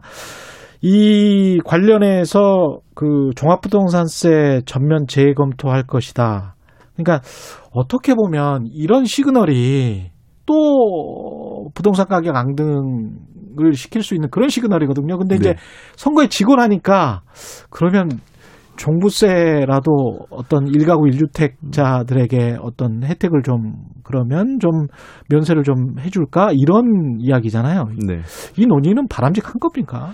어, 그 다소 이제 종부세가 저 그 초기에 설계했을 때보다는 초기에는 예. 이제 초고가 주택 음. 어, 또 부자들에 대한 일종의 부유세 개념으로 도입됐는데 예. 그거보다는 좀 너무 확대됐다. 이게 왜냐하면 집값이 상승하면서 집값이 상승하면서 예, 그러니까 예를 예를 들면 우리 같은 경우에는 외국하고 달라서 자산의 규모 그그 비중이 굉장히 비정상적이에요. 그렇죠. 그러니까 부동산, 그러니까 소위 그 주택이나 토지가 어그 한 70% 이상 그 그렇습니다. 전체 자산을 예. 차지하고 있기 때문에 어 이제 이런 얘기가 볼멘 소리가 나오는 거죠. 뭐 내가 집 한 채 가지고 있었는데 갑자기 집이 어 상승하면서 종부세 들어가니까 음. 그 셀러리맨 같은 경우 내 한 달치 월급이 어 세금으로 나가게 된다. 그렇죠. 예, 이런 이제 불, 어, 어려움을 호소를 하는 거죠. 예. 그래서 그런 경우에 대해서 지금 그러니까 이 종부세에 대한 개념을 어떻게 할 거냐 음. 하는 논쟁은 좀 저희가 사회적 그 공론화를 해야 될 거라고 생각을 하는데 예. 그러나 이- 그 저- 지난번에도 제가 여러 차례 얘기하지만 이것이 공정과세에 대한 틀을 허물어서는 안 된다라는 생각을 네. 하고 어느, 어느 수준이 과연 공정과세인지 그리고 두 번째 그 또 잘못해서 이게 또 어, 부동산 투기를 다시 그 투자나 투기를 이제 굉장히 애매한데 투기와 예. 투자가 예. 아, 이것을 부추기는 또 그 역효과도 발생할 수 있기 때문에 예. 제가 여러 차례 얘기했지만 이런 부동산 정책은 6월 달에 양도 그 과세에 대한 그 우리 그 저 다주택자 어 고가 주택에 대한 그이 중과세가 지금 실시되지 않습니까? 예. 그런 상황을 보면서 저희가 좀 면밀하게 판단해야 될 문제라고 생각을 합니다. 그 국민의힘 소속 오세훈 서울시장 비롯해서요. 국민의힘 소속 다섯 개 광역 자치단체장들이 모여서 올해 공시가격 동결하고 정부가 갖고 있는 공시가격 결정권도 지자체에 그냥 넘겨라. 이렇게 지금 이야기하고 있잖아요. 이제 관련해서 아마 이제 보유세 너무 과하다 이런 네. 거를 지자체장들이 좀 들어주고 싶다 이런 이야기인 것 같은데 예. 어떻게 생각하십니까? 글쎄 저는 뭐 다른 것들은 뭐 이, 예- 예를, 예를 들면 이제 재산세가 너무 급격히 올랐다. 저는 예. 세금을 건, 뭐, 걷는 것, 공정하게 걷는 것도 중요하지만 너무 과하게, 빠- 급격하게 세금이 오르고 내리고 하는 건 문제가 있기 때문에, 예. 어, 그런 측면에서는 뭐, 다소 저희가 수용할 부분이 있지만, 음. 어, 동결하자 이거는 그, 과연 그게 공정한지의 문제는 음. 있을 것 같아요. 그래서 예. 일정 부분 지나치게 많이 오른 세금을 조금 더 완만하게 해주자는 주장은 뭐, 우리가 한번 서- 그렇죠. 협의해 볼 수 있지만, 어, 동결하자라고 하는 것은 그럼 집값 상승에 대한 것은 어떻게 해야 되느냐 문제가 남아 있고요. 집값이 오르지 않는 지역은 그러면 네. 집값이 과도하게 올랐다라고 판단되는 지역에 공시가를 동결해 버리면 예. 집값이 오른 지, 덜 오른 지역들이나 오르지 네. 않은 지역들은 상대적으로 또 불평등해질 수 있죠. 네, 그렇습니다. 예. 어, 그, 그것도 그게 과연 공정하냐의 문제가 제기되고, 그 다음에 그렇죠. 지방 정부에게 이걸 권한을 넘기자라고 하는데, 예. 어, 이것은 그, 우리가 이제 조세법률주의라고 하는 게 있어요. 예. 그러니까 그 세금은 법률에 근거해서 부과하게 돼 있기 때문에, 음. 지금 현재 우리나라에서 지방자치단체에는 입법권이 없습니다. 예. 조례권만 있죠. 예. 그래서 그럼 우리나라 법 체계에 맞지 않고요. 음. 두 번째, 어, 지방 정부가 한다고 했을 때 예컨대 그 포퓰리즘이 생겼을 때 어떡하냐는 겁니다. 세금 포퓰리즘이요. 예를 예. 들면 어 자기의 당선을 위해서 세금을 막 깎아주겠다. 음. 예를 들면 잘 사는 그 자치구는 괜찮습니다. 예. 예를 들면 소위 그 강남 3구 같은 경우에는 음. 어, 한 반으로 깎아줘도 세금이 많이 거칠 거예요. 다른 데보다는. 예? 그러나 예. 그 그렇지 않은 데는 그러면 이제 아니 강남구는 뭐 예를 들면 깎아줬는데. 예, 깎아줬는데 거기는 뭐 재산세. 재산세를 5% 받는데 예. 왜 우리는 10% 받느냐는 다른 강북 지역에 불만이 생길 수 있고요. 여기는 생겼습니다. 10% 예. 받아도 예. 여기 5% 받는 거에 턱없이 부족한 상황이거든요. 그러면 이 지방세이기 때문에 이 음. 지방세가 상당한 이제 부작용을 줍니다. 그래서 음. 지금 현재도 지방세를 갖고 어, 잘 사는 구에서 예를 들면 이 서울 시내에서도 그그 괜찮은 구에서 돈을 받아서 좀 어려운 구에 지금 나눠주고 하는 거거든요. 예. 일종의 이제 그저 이 조정을 해주는 그러니까 음. 격차를 좀 조정해 주는 건데 그것을 하기가 굉장히 어려워집니다. 저는 어그 어떤 그 강남 소위 강남 3구나 뭐 이런 구의 자치 자치 기초 구 구청장이 요구할 수 있지만 예. 서울시장이 그걸 하는 것은 그야말로 그러면 어, 어려운 지역에 대한 그 균형 개방은 어떻게 할 건지 모르겠어요. 그 그거를 어, 그 다른 그 재원을 어디서 마련할지가 음. 예. 저는 서울시장으로서는 굉장히 좀 무책임한 입장 아닌가 생각합니다. 예. 오늘 말씀 여기까지 들어야 되겠습니다. 예, 말씀 감사하고요. 여의도 정책맨 더불어민주당 홍익표 정책위 의장이었습니다. 고맙습니다. 예, 감사합니다. 예. 공정, 공익, 그리고 균형. 한 발짝 더 들어간다. 세상에 이익이 되는 방송. 최경영의 최강 시사.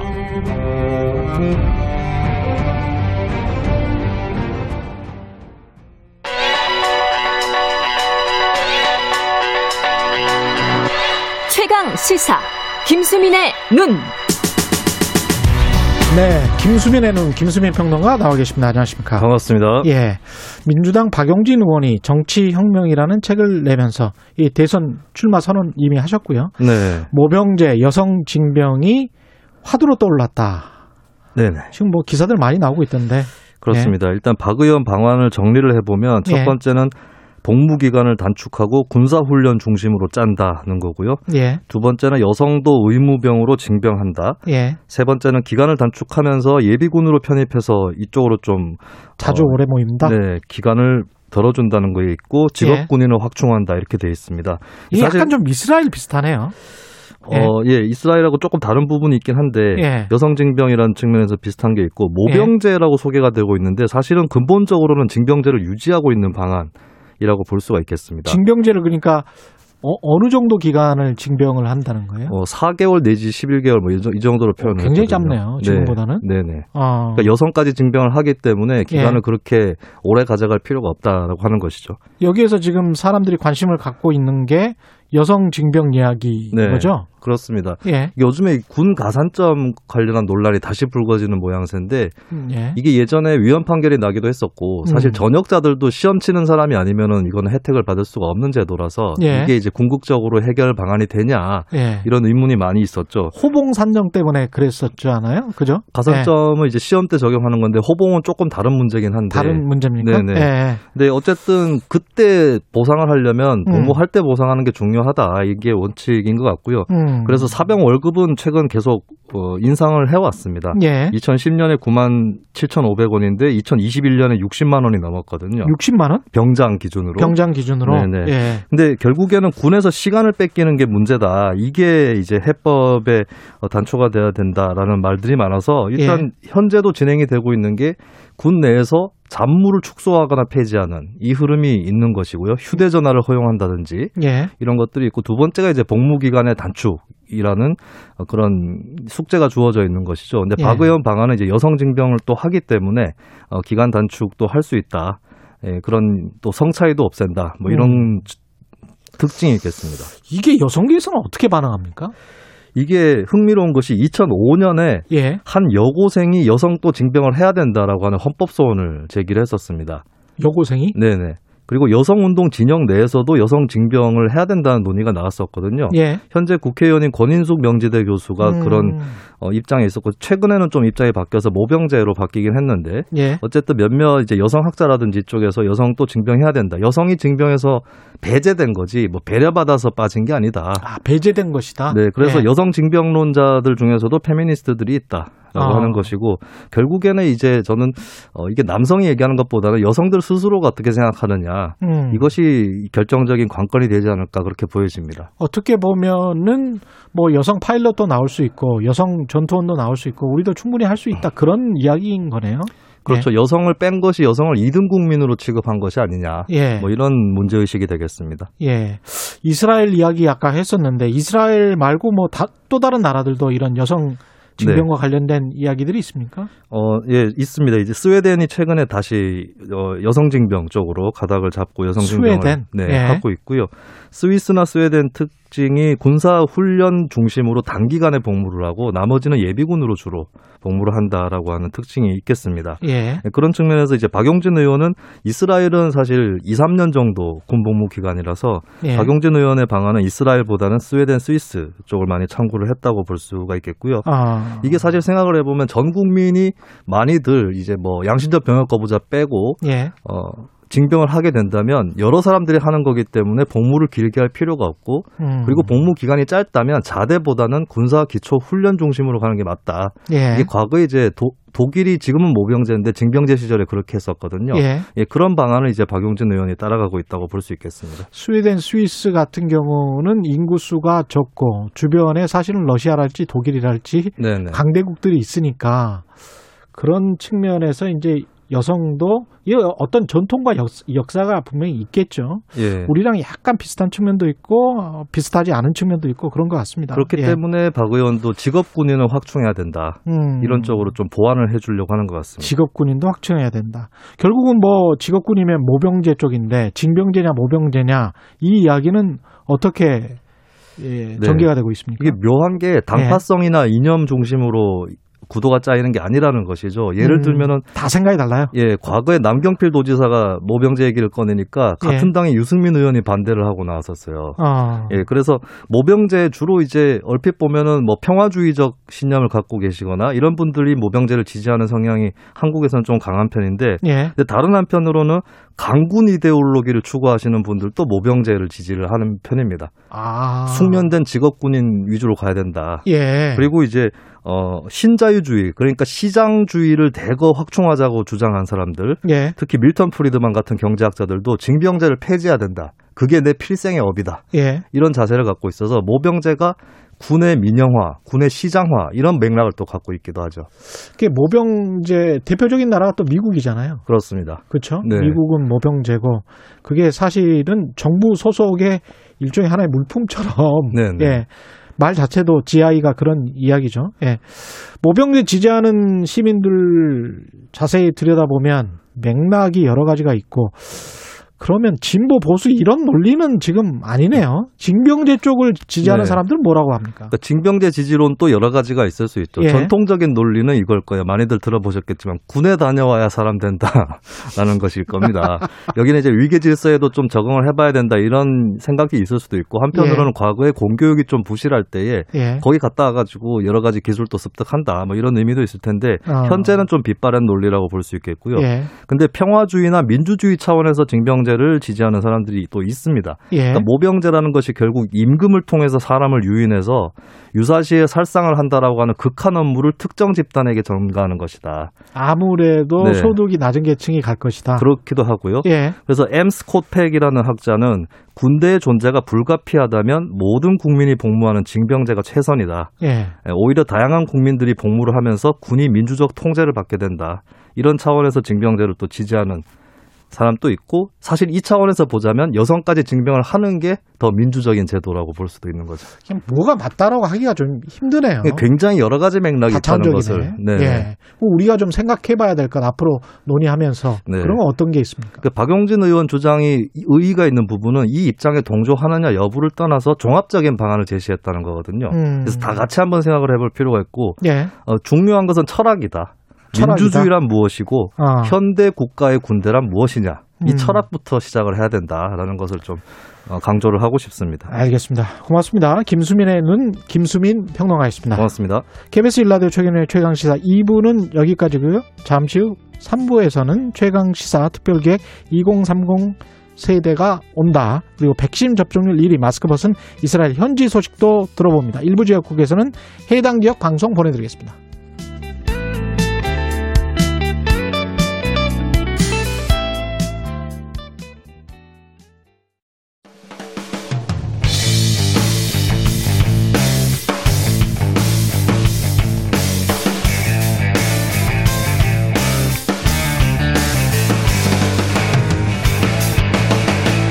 최경영의 최강 시사. 네, 마스크를 벗고 자유롭게 거리를 활보하는 이스라엘 시민들 뉴스에서 많이 보셨을 겁니다. 여전히 마스크 쓰고 강도 높은 거리두기 하고 있는 우리로서는 부러울 따름인데요. 이스라엘 현지를 직접 연결해서 그곳 소식 한번 들어보겠습니다. 이스라엘에서 KRM 뉴스를 운영하고 있는 명영주 대표 전화로 연결돼 있습니다. 안녕하십니까? 네, 안녕하세요. 반갑습니다. 예, 명 대표님 거기 시각이 지금 오후인가요? 아, 아니요. 새벽 자정 조금 넘었습니다. 아, 그래요. 예. 아유, 전화 연결해 주셔서 감사하고요. 지금 어느 도시에 거주하고 계십니까? 네, 저는 이스라엘의 수도 예루살렘에 살고 있습니다.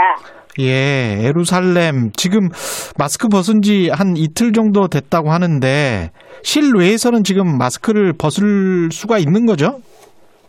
어, 실내에서는 마스크를 벌, 벗을 수 있는데 예. 거리를 나가 보면 마스크를 벗은 사람과 착용한 사람이 한 절반 정도씩 되는 것 같아요. 반반 정도. 대중교통을 네네네 대중교통을 이용하거나 실내에서는 마스크를 착용해야 되기 때문에 아예 쓰고 다니는 사람들도 아직 많고요. 아. 아직은 마스크를 벗는 것을 좀 조심스러워하는 사람들도 많고요. 그냥 그 버스 같은 거를 타면은 마스크는 무조건 써야 되는 거군요. 네네네 그렇죠. 마스, 어, 실내에서는 무조건 마스크 착용과 어, 버스 안에서 전철 안에서 그리고 가게 안에서는 모두 다 마스크를 착용해야 됩니다. 그렇군요. 예. 그럼 뭐 경기장이랄지 축구 경기장이랄지 이런 곳은 어떻습니까?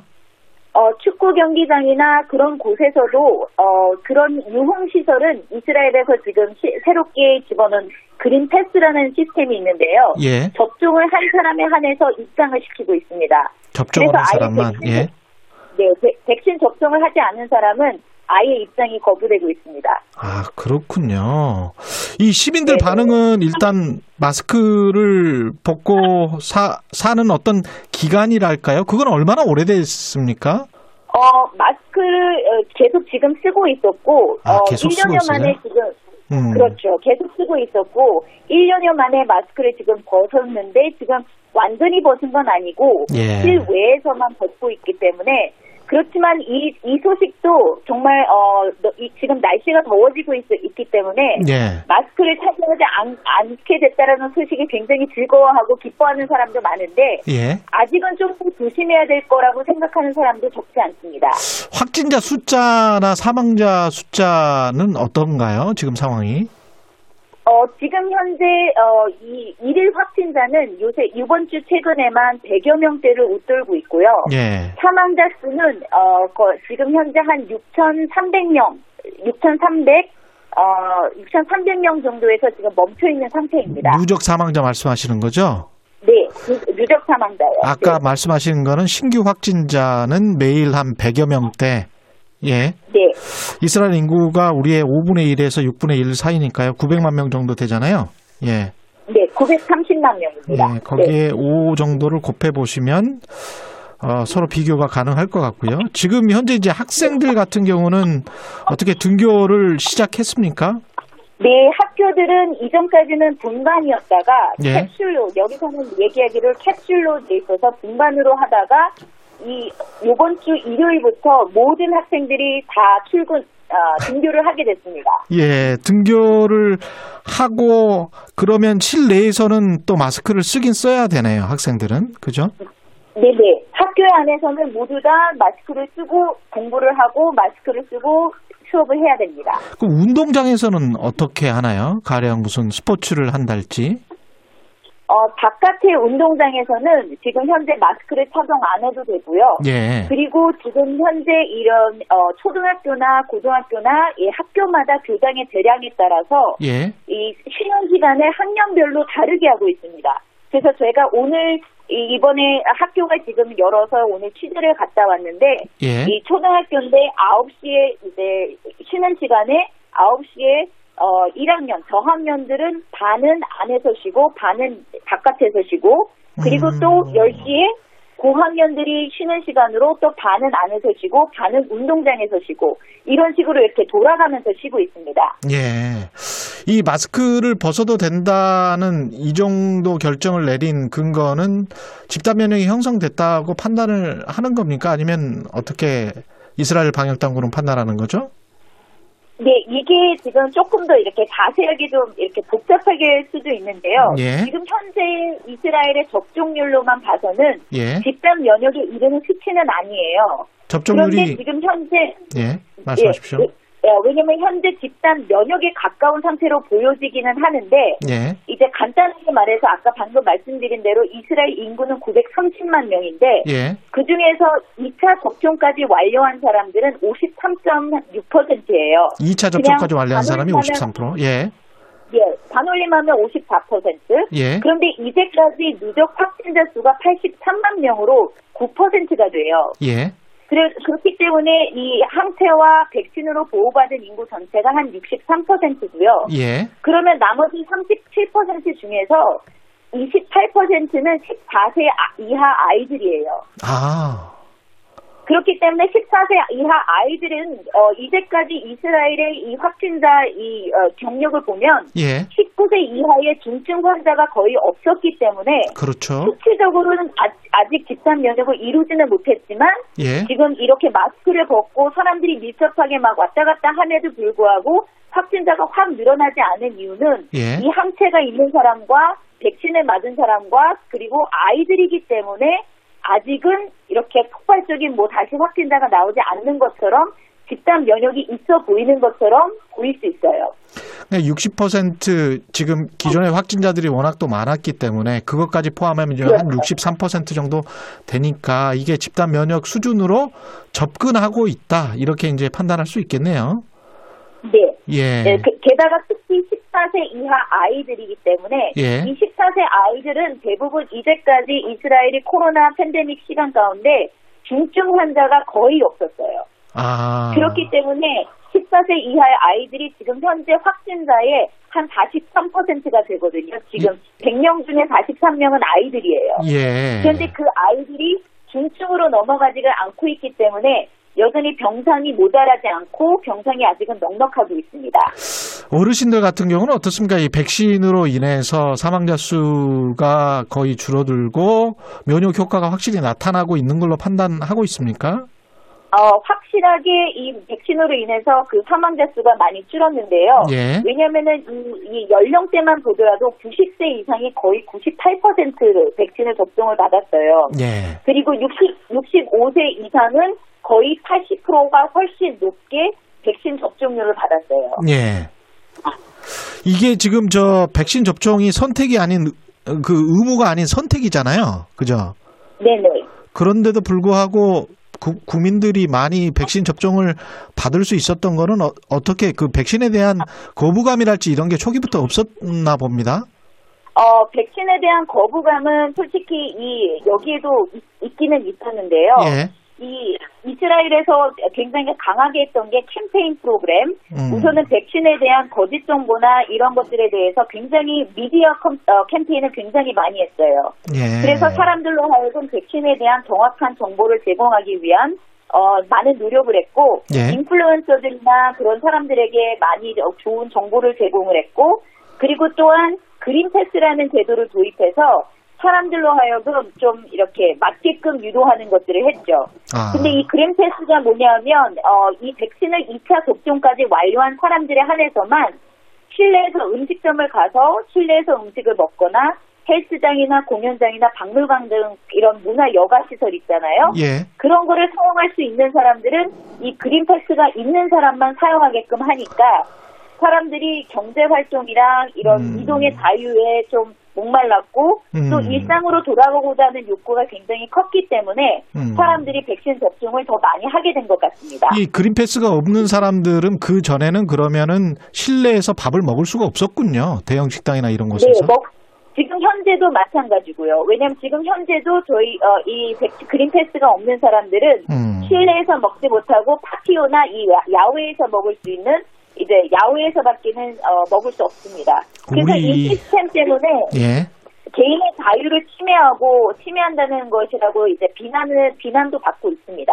그렇군요. 우리 사회적 거리두기하고는 그 강도나 세기가 좀 많이 달랐던 것 같습니다. 한국과는. 예. 네, 네, 네. 굉장히 타이트하게 그, 그 거리두기를 했군요. 이스라엘 같은 경우는. 예.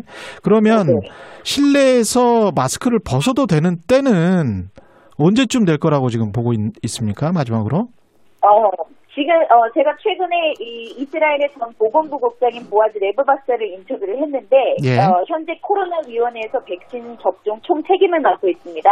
예. 레브바스에 의하면 집단 면역을 이룰 때에나 마스크를 벗을 수 있을 것이라고 예측만 할 뿐이고 언제 가능할지는 아무도 모른다고 이렇게 얘기를 했는데요. 아무도 모른다. 이스라엘에게는 이 집단 면역을 이루기 위해서는 12세에서 15세 이, 배- 이 아이들이 이 인구가 백신 접종을 받는 게 굉장히 중요하고 음. 또 특히 지금 전 세계에서 변이들이 많이 마- 일어나고 있는데 예. 그 변이들에 대해서 파이저가 백신 부스터를 굉장히 빨리 만들어서 다시 그것을 재접종하는 것에 사활이 달려 있지 않을까 하고 추측하고 있습니다. 알겠습니다. 말씀 감사하고요. 지금까지 이스라엘 현지에서 KRM 뉴스 명형주 대표였습니다. 고맙습니다. 감사합니다. 최경영의 최강 시사는 여러분과 함께합니다. 짧은 문자 50원, 긴 문자 100원이 드는 샵 9730. 어플 콩과 유튜브는 무료로 참여하실 수 있습니다.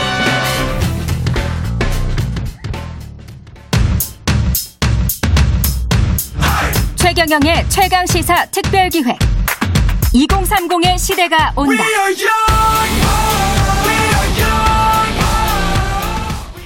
저희들은 돈을 모아야 하는 입장이다 보니 직장이나 최저임금이라던가 집값도 마찬가지로 가려서 읽는다 그래야 될까요? 그러니까 한쪽으로만 치중되지 않게 읽으려고 노력은 하고 있어요. 기사가 보수화됐다는 의견은 저는 그렇게 많이 못 느꼈어요. 물론 저도 인터넷상으로는 제가 원하는 주간지, 제가 원하는 신문사 관련 기사만 보고 있지만 그걸 좀 보완하기 위해서 제가 TV 뉴스를 보는 것도 있거든요. 사실 근데 TV는 안 보고요. 스마트폰 위주로 유튜브라든가 포털 사이트 주로 많이 사용하고 있고요. 2030이 제일 이제 관심 있어 하는 게 투자. 여러 가지 환경이 이제 너무나도 근로소득으로는 힘들기 때문에 관련돼서 경제 뉴스라든가 정책 뉴스를 많이 보고 100% 팩트만 말하고 있다고 는 생각 안 하고요. 정치적인 영향이 있을 수도 있고 그거는 이제 각자의 가치관에 맞게 필터링을 해서 거의 유튜브나 SNS? 그러니까 뭐 뉴스를 접한기보다는 이제 뉴스를 본 사람들이 그거에 대한 생각을 올린다던가 이러면은 그 사람 걸 보고 궁금해서 쳐보고 이래가지고 사실 예전에 실검 있을 때는 이슈들을 바로 알 수 있었는데 지금은 저희가 찾지 않으면 못 보잖아요. TV를 볼 시간들이 없을 거예요. 유튜브가 좀 전문적으로 해주는 사람들이 많으니까. 어차피 제가 보는 것만 봐가지고 똑같은 알고리즘만 뜨니까 결국 그것만 계속 보게 되니까 앞으로 가는 게 없이 그냥 빙글빙글빙글 돌게 돼서. 네.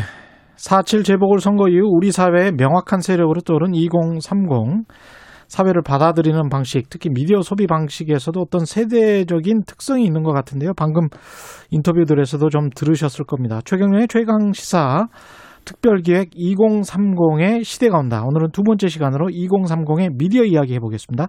디지털 미디어 전문가 강정수 박사 나오 계십니다. 안녕하세요. 안녕하세요. 예, 오랜만에 뵙겠습니다. 그 이게 지금 보니까 인터뷰 내용들을 들어보니까 TV는 안 본다. 그리고 알고리즘에 관해서도 명확하게 인식하고 있네요. 네. 예.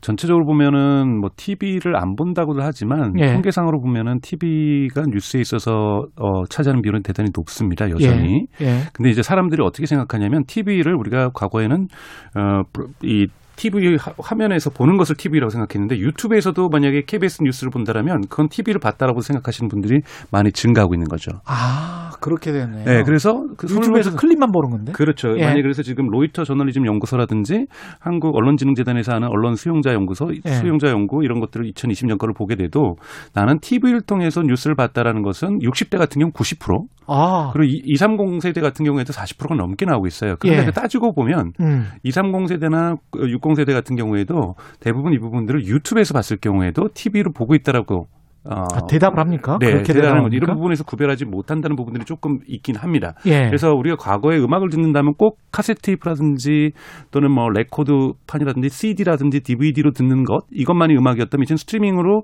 스마트폰에 듣는 것이 음악인 것처럼 예. 그것이 했다고 해서 음악에는 많은 소프트웨어가 들어가고 있고 뭐가 들어 이렇게 생각하지 않거든요. 음악이 달라진 겁니다. 아. 음악을 정의하는 게 달라진 것처럼 예. 이제는 미디어에서 내가 스마트폰에서 보는 것이 TV가 아니라고 할 수도 없는 거거든요. 예. 그래서 주로 많은 부분 한국에서 모바일을 통한 소비가 예를 들면 2030 세대나 60 세대나 5060 세대나 다 90%가 넘게 나오고 있어요. 아, 그렇군요. 그렇죠. 그러니까 모바일에서 네. 소비를 하는 건데 그 모바일이 KBS일 수도 있는 거고 네이버일 수도 있는 거고 유튜브일 수도 있는 거죠. 예. 그래서 근본적으로 소비의 이동에 있어서 모바일이 차지하는 부분이, 부분이 매우 커졌다. 어. 그리고 2020년에는 코로나 현상 때문에 독특하게 동영상, 보는 뉴스로 어, 뉴스를 소비하는 경향이 많아졌다 라고 볼 수 있습니다. 특히 세대적 특징은 2030은 그게 굉장히 자연스럽다. 네. 모바일 쪽이.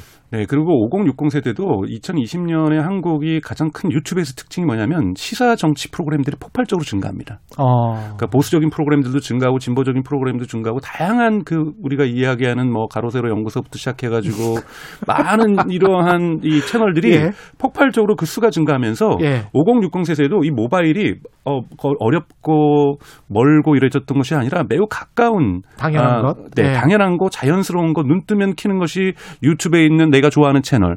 이렇게 보다 보면은 또 사실은 KBS 뉴스라든지 JTB 뉴스라든지 이런 뉴스 추천을 합니다. 알고리즘이 전형적으로 무조건 똑같은 것만 반복하지는 않거든요. 네. 믹스를 하기 때문에. 예. 그러다 보면은 어, KBS 뉴스 잠깐 보고 또 내가 좋아하는 채널 갔다가 이러한 시사 TV에서 뉴스뿐만이 아니라 우리가 시사 프로그램 또한 뉴스를 광범위하게 정의한다라면 음. 이들이 유튜브를 통해서 동영상을 통해서 뉴스를 보는 비율은 대단히 빠르게 증가했다. 왜 관련 공급자들 또한 늘어났기 때문이라는 거죠. 아, 관련 공급자들도 늘어났다. 네. 그러니까 1인 미디어도 굉장히 많이 늘어났으니까요. 그렇죠. 그죠? 그러면 지금 현재 이제 이른바 legacy 미디어라고 하는 TV, 라디오 이것도 이제 라디오로 방송이 되고 또 유튜브로도 방송이 되거든요. 네. 그러면 TV나 라디오가 가지고 있었던 어떤 플랫폼 기능 있지 않습니까? 네. 신문도 마찬가지고 네. 그거는 거의 사라졌다고 봐야 됩니까? 약화되고 있는 거죠. 제가 네. 종이 신문을 꼭 찾아서 읽어야 되겠다라는 것은 제가 보기엔 관공서에 계신 분들이나 우리 사장님들 정도로 남아 있는 거고요. 왜 예. 보는지 저도 이해를 잘 못하겠어요. 예. 어, 사장님들 그럴 수 있지만 관공서에 계신 분들도 굳이 종이 신문을 보는 이유는 잘 모르겠지만 종이 신- 이런 분들을 제외하고서는 음. 또는 저희 아버님 같은 경우에도 지금도 저녁 9시만 되면은 KBS 뉴스는 보셔야 되는 거예요. 왜 평생의 습관이신 거죠. 아, 그 습관 을 바꾸기 힘들죠. 예, 바꾸기 예. 어렵습니다. 근데 저희 아버님도 요즘 유튜브 되게 좋아하시거든요. 그런 아. 채널들. 그러니까 그런 그렇게 습관이 조금씩 변하고 있는 거죠. 자신의 욕구에 의해서. 근데 2030 세대는 특히 40, 50 세대 같은 경우에는 좀 낑긴 세대, 과도기적 세대라고 해서 흔히 말하는 전통 미디어에서 뉴미디어가 섞여 있는 거라고 본다라면 예. 지금 2030은 특별하게 전통 미디어를 의무적으로 접해야 될 시기가 없었기 때문에 음. 매우 이러한 뉴미디어의 소비 습관이 익숙해졌다고 볼 수가 있죠. 그렇기 때문에 이들에게 KBS라는 뉴스 조- 종이신문이 갖고 있는 전통적인 플랫폼적인 기능은 없어졌지만 음. 여론 형성에서의 파워는 그 힘은 전통 뉴스 미디어는 여전히 갖고 있습니다. 예를 아. 들자면 내가 유튜브에서 보는 것뿐만이 아니라 커뮤니티에서 공유하기 위해서 페이스북에서 공유하기 위해서 카카오톡에 공유하기 위해서도 뭘 공유하냐면 KBS 뉴스를 공유하는 거죠. 그렇죠. KBS 뉴스가 비록 KBS 뉴스 플랫폼이 아니라 네이버에 올라와 있는 KBS 뉴스를 할지라도 커뮤니티에 올라온 KBS 뉴스라고 할지라도. 그래도 그래도 예. 대부분 KBS 뉴스의 발언지를 통해서 예. 이거를 비판하거나 이걸 긍정하거나 환호하거나 예. 여기에 대해서 다양한 의견들을 주는 것은 음. 그래도 여론 형성에 있어서 출발점은 여전히 전통 미디어가 차지하는 부분이 대단히 높다라고 볼 수 있습니다. 결국은 각 보도의 어떤 신뢰도 영향을 미치겠네요. 그다음에 이제 언론사의 어떤 이미지나 이런 것들도 영향을 미치겠습니다. 그렇죠. 물론 이제 근데 여기서 이제 두 가지 포인트를 봐야 되는데 예. 2030을 그 로이터 저널리즘 연구소에서 조사를 했더니 예. 과거 60 세대 같은 경우에는 50, 60 세대는 알아야만 하는 것으로서 뉴스를 정의했다라는 거예요. 모르면 세상을 거. 살아가는데 꼭 알아야 되는 것들. 아. 그런데 이 2030 세대 같은 경우 뭐라고 했냐면은 알면 흥미로운 것들.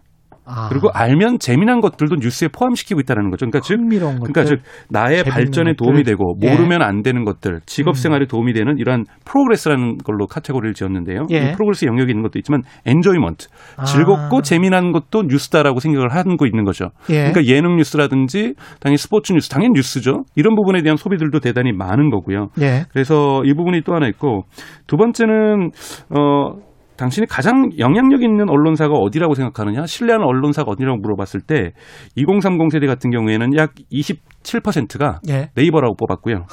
그 다음에 60대는 KBS가 예. 40% 넘게 가장 신뢰하고 영향력 있는 어 60 대는? 언론이라고 생각했습니다. 그러니까 60대 예. 같은 경우 여전히 KBS가 가장 영향력 있고 신뢰할 수 있는 음. 어, 뉴스 매체라고 생각하는 거고 2030은 그것이 비율은 근데 60 같은 경우 40%가 넘었지 않습니까? 예. 근데 2030 세대는 20%로 낮아져서 네이버다. 이렇게. 있는. 네. 근데 이- 이런 습관 아까 습관 말씀하셨는데 2030 같은 경우는 이런 식의 그 미디어 소비 행태 습관이 평생 가는 거죠. 또 바뀔 수 있습니다. 바뀔 수 왜냐하면 있습니까? 바뀔 수 있는 것은 뭐냐면 우리가 예. 스마트폰이 나오기 이전과 이후에 미디어 습관이 다르지 않습니까? 그렇죠. 스마트폰 이전에서는 가장 강력한 음, 미디어는요 지하철역에서 나눠주는 무가신문이었거든요. 맞습니다, 맞습니다. 네. 예. 온 동네 사람들이 예. 다 무가신문 보고 오- 오죽했으면 무가신문 계속 걷어가는 일자리들도 많았잖아요. 예. 그런데 스마트폰이 생기면서 습관이 바뀐 거거든요. 예. 그럼 뭐냐면 이런 미디어 device가 우리가 쓰는 일상의 device가 음. 바뀌면 충분히 미디어 습관은 바뀔 수 있습니다. 어. 근데 앞으로 미래 사회를 우리가 쉽게 예측할 수 없는 것, 예를 들면 뭐 AR, VR도 나올 수도 있고 이거 예. 말고도 다양한 미디어들의 어떤 디바이스들이 기계들이 음. 발전할 수 있는 것이기 때문에 예. 단정 지을 수는 없죠. 하지만 음. 기본적으로 이러한 인터넷에 기반으로 한 큰 광해 범주를 했을 때는 인터넷에 기반으로 하는 이러한 우리가 움직이면서도 언제 어디서나 볼 수 있는 것, 음. 접근할 수 있는 것, 이 예.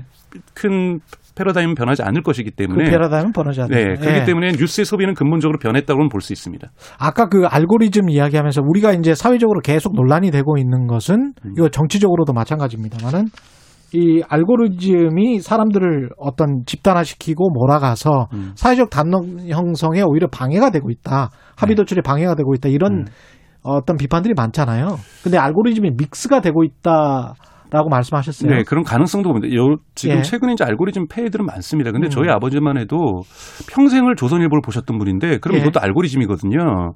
아, 따지고 그러면- 보면은 조선일보에서 추천하는 것만 매일 보셨잖아요. 그렇죠. 그럼 이걸 무조건 나쁘다고 볼 것이냐? 본인이 음. 이미 선택하신 거예요. 가치관. 네, 세계관. 가치관. 근데 예. 사람들이 이제 생각하는 것은 네이버라든지 유튜브는 중립적일 것이다. 예. 기계적 중립을 취하고 있기 때문에 다양성들을 접할 것이다. 근데 웬걸 이 사람들은 보고 싶은 것만 본다라는 건데요. 예. 근데 그거는 알고리즘의 작동도 있지만 알고리즘은 상호작용하는 거거든요. 제가 네이버라든지 유튜브에 책임성이 없다고 말씀드리는 건 아니에요. 그들도 응당한 사회적 책임을 다해야 되지만 음.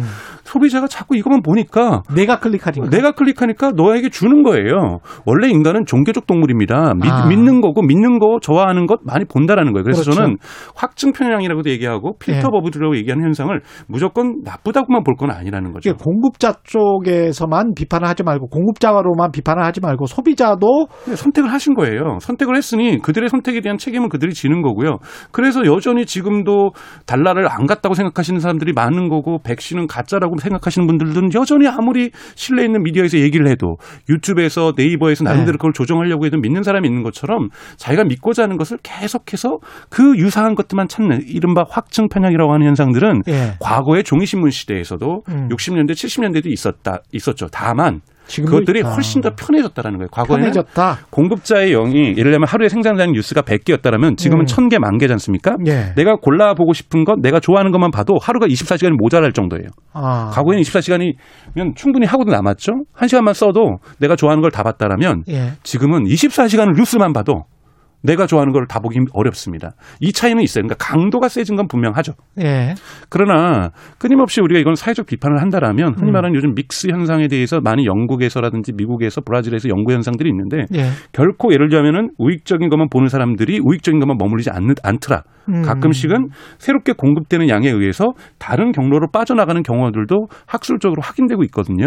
있더라. 그리고 2030 같은 경우에는 오히려 훨씬 더 어, 그랬던 거예요. 초반에는 흔히 말하는 보수적인 목소리가 워낙 크다 보니까 밀렸었는데 예. 미국이라든지 영국이라든지 브라질에서 우리도 그럼 반대의 목소리를 내보자라고 해서 적극적으로 유튜브를 활용하면서 아. 이쪽으로도 팬덤들이 형성되면서 이쪽으로 충분히 쏠린 현상들도 나타나더라는 거죠. 그러니까 결국은 예. 얼마나 알찬 내용들, 아까 말했던 유익한 내용들, 재미있는 내용들, 즐거운 유- 내용들, 알아야 하는 내용들이 다양하게 각각의 진영별로 정적인 어떠한 해석의 차이별로 생산이 돼야 되는 겁니다. 음. 근데 우리 뭐 사람들이 네이버가 보수화됐다, 다음이 보수화됐다, 저는 그렇게 생각하지 않는 것이 예. 네이버에게 뉴스 공급하는 사람들 공급하는 비율이 한 70%가 보수 언론이에요.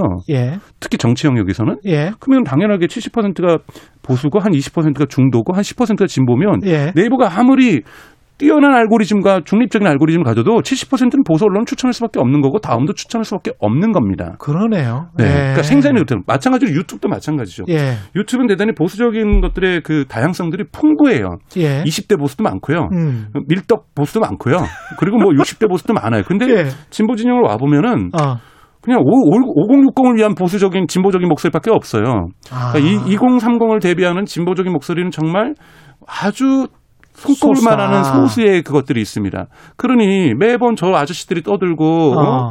저한 저기 그 고장난 라디오처럼 계속하는 반복하는 논리에 음. 2030들이 반응할 리 없는 거거든요. 그런데 그들에게 너는 왜 이런 뉴스를 안 듣니 이렇게 할 수는 없는 거예요. 그들이 좋아하는 뉴스가 없는 겁니다. 오히려 진보적인 언론사들이나 매체들이 꼰 이른바 꼰대화 됐다 이런 말씀하시는 거네. 그렇죠. 예. 왜냐하면 뭐 예를 들자면 한겨레 신문 저도 어, 오래 전부터 대학교 때부터 대단히 좋아했던 언론사입니다만 예. 벌써 한 30년 지났잖아요. 예. 이런 낡은 패러다임의 언론이 2030에게 먹힐 리는 저는 가능성 거의 제로에 가깝다고 봅니다. 야, 혹독한 비판이십니다. 네.